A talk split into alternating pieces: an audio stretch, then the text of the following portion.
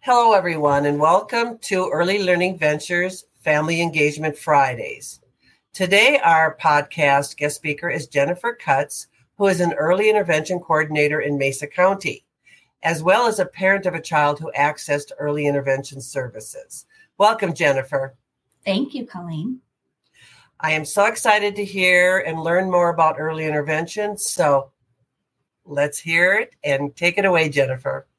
All right. Thanks so much. Okay. So, what is early intervention? We all know all babies and toddlers need support for their development so they can get off to a strong start. Some children just need a little extra support during those early years. Early intervention is a term used to describe services that support, that help babies and toddlers from birth to three years of age with developmental delays or disabilities and their families. These may include speech therapy, physical therapy, and other type of services based on their needs. Early intervention can have a significant impact on a child's ability to learn new skills and increase their success in school and in life. EI programs are available in every state and territory. These services are provided for free for any child who meets the state's criteria for a developmental delay. The CDC says intervention is more likely to be effective when it's provided earlier in life rather than later. The connection in the baby's brain are the most adaptable in the first three years of life. These connections, also called neural circuits, are on the foundation for learning, behavior, health, all of it. Over time, these connections become harder to change. So, why EI? You know your child best. If you have any concerns about your child's development, say you notice they aren't talking as much as the other kids, or something in the way they move just doesn't look quite right, like they're not using their hands like maybe you think they should. Um, maybe you look at their cute little face looks super confused when you tell them something, reach out to their doctor and talk to them about it. The doctor will most likely do a developmental screening and may make a referral to early intervention. Now, keep in mind, please, early intervention does not need a doctor's referral. Anyone can refer. Parents, grandparents, daycare providers, anyone can refer and get your child an evaluation with parental consent, of course. It's easy. Your child will get a multidisciplinary evaluation, which means it's an evaluation with therapists with a couple of different specialties. This evaluation gives their, gives families great information about your child's strength, what they may need to support their development, and once we know what the child needs, then the action can be taken to support them. Which brings us to how early intervention works. Once your child is eligible, a service coordinator will reach out and will also be the family's primary contact. The service coordinator is available to answer questions, help families make decisions, give resources, coordinate the services and the providers, and help develop the IFSP. Basically, they're your one stop shop for all kinds of information. Um, early intervention services look different, helping depending on how your child's needs and your family's goals. Services can be provided by variety of different specialists, including speech language pathologists, physical therapists, occupational therapists, assistive technology professionals, and numerous others.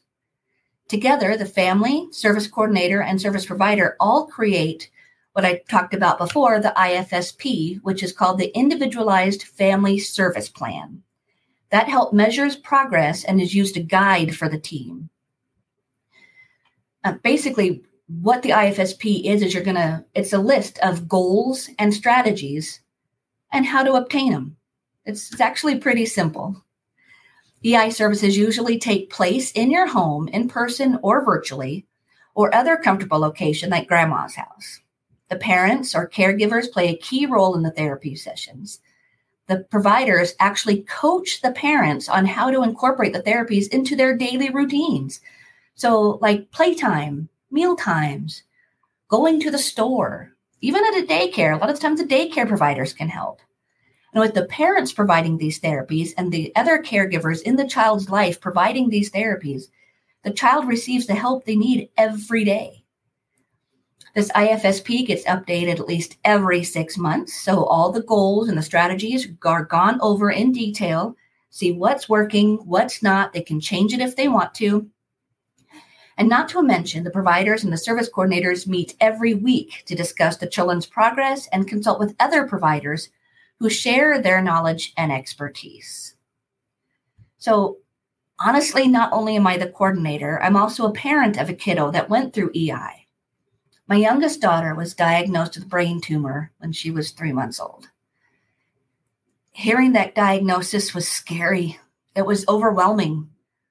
After the doctors did their thing, which was, oh, wow, it was our turn to take this precious little baby home and take care of her. Oh my gosh, all those feelings of being scared and overwhelmed came back. However, two days after being home, a person from EI called us. We set up an appointment for them to come to our house. We ended up talking like we were old friends. We talked about the goals, how to achieve those goals, what we can do, what they can do, all by working together. So, honestly, not only did my husband and I feel better, but we felt supported knowing we were not alone. It was amazing. It was absolutely amazing. Anyway, if you would like more information about EI or to make a referral, visit www.eicolorado.org or you can call 1 833 733 3734, which is also 1 833 refer EI, which make, makes it easier. Thank you so much for listening. Jennifer, I cannot thank you enough for sharing about early intervention and your personal story as well, because I'm certain there will be families out there that can relate to what you're going through or what you went through previously with your daughter. So, thank you again for taking the time to share about early intervention. This was invaluable information. Thank you so much, Colleen. Thanks for having me.